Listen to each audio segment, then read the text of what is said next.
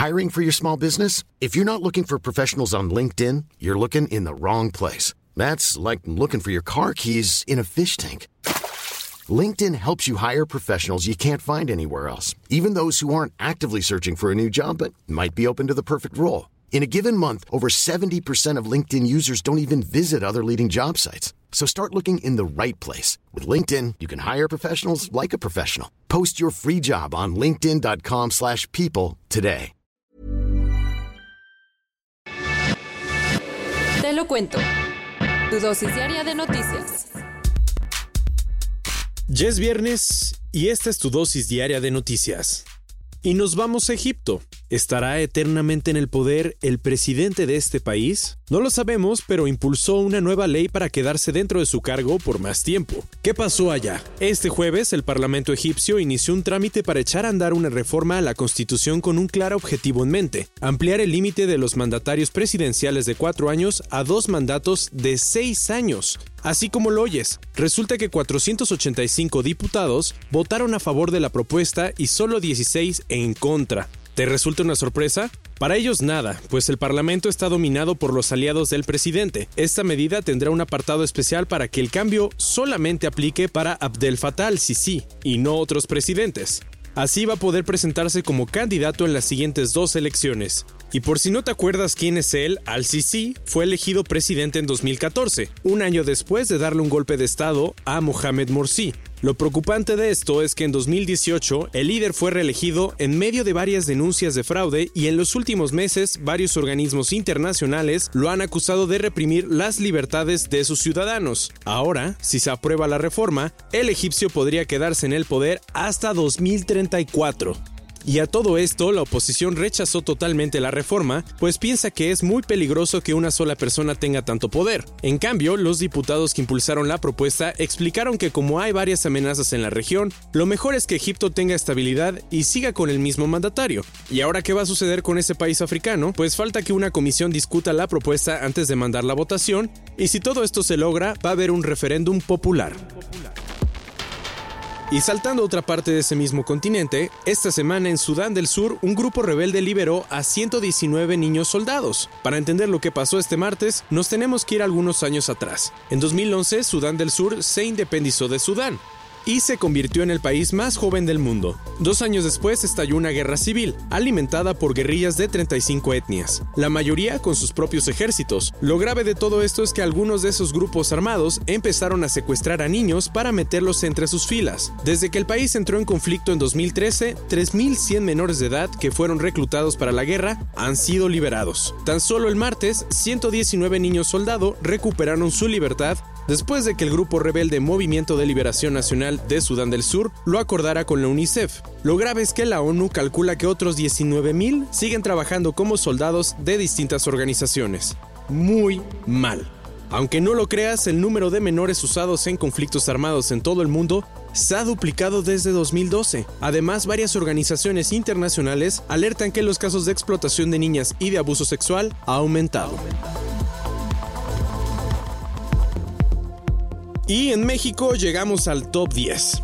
Nuestro país se posicionó dentro de los 10 mejores países para invertir en 2019. Según el reporte llamado Encuesta de CEO 2019 de la consultora PwC, nuestro país pasó del lugar número 13 de la lista de las mejores naciones para invertir al número 9.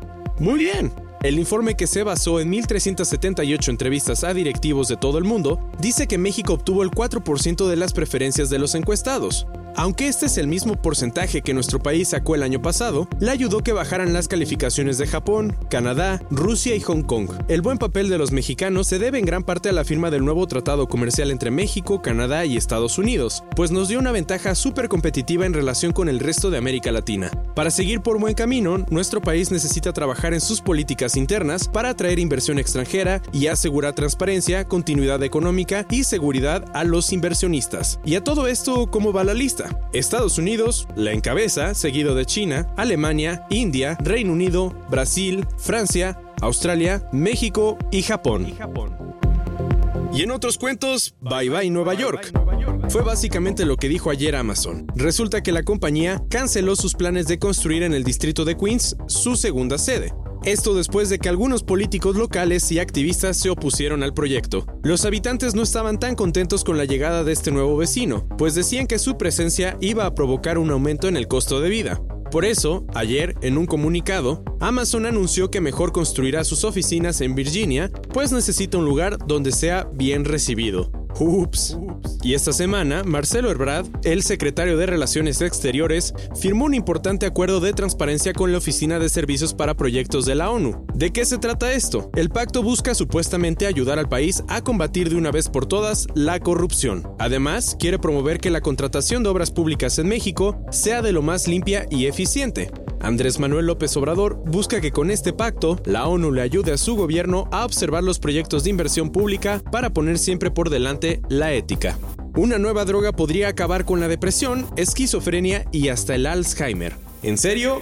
Pues sí, al parecer unos investigadores de Toronto crearon una medicina experimental que refuerza las células cerebrales enfermas y abre la posibilidad de tratar pacientes con pérdida de memoria. Además, los canadienses dijeron que si todo sale bien dentro de dos años con las pruebas clínicas, cualquier persona mayor de 60 años que pueda estar en riesgo de problemas cognitivos podría tomar la droga para obtener sus beneficios. Muy bien. Y para cerrar este te lo cuento y la semana, aunque no lo creas, la policía de Canadá está investigando el robo de 30 mil litros de agua. ¿Qué? Así, literalmente alguien robó muchísima agua almacenada que había sido sacada de un iceberg para producir vodka. Por si no lo sabías, el agua de los icebergs es considerada por muchos como la más limpia del planeta, pues su pureza sirve para hacer licores de muy alta calidad y hasta cosméticos. Ahora las autoridades están de lo más preocupadas pues quieren saber quién se llevó esos litros que están valuados en 9.026 dólares. Uy, qué loco. Esta fue tu dosis diaria de noticias. Yo soy Diego Estebanés.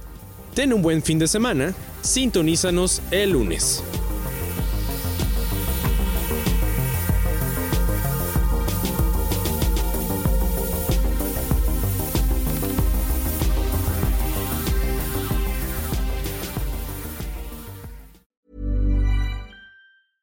Hey, folks, I'm Mark Marin from the WTF Podcast, and this episode is brought to you by Kleenex Ultra Soft Tissues, your ally to help tackle your allergy symptoms this season. I love the change of seasons, but nobody loves pollen and all those other things floating in the air that make you sneeze during this nice weather. Kleenex Ultra Soft Tissues are hypoallergenic and allergist approved, so fight back against watery eyes and runny noses without worrying about irritating your skin. For this allergy season, grab Kleenex and face allergies head on.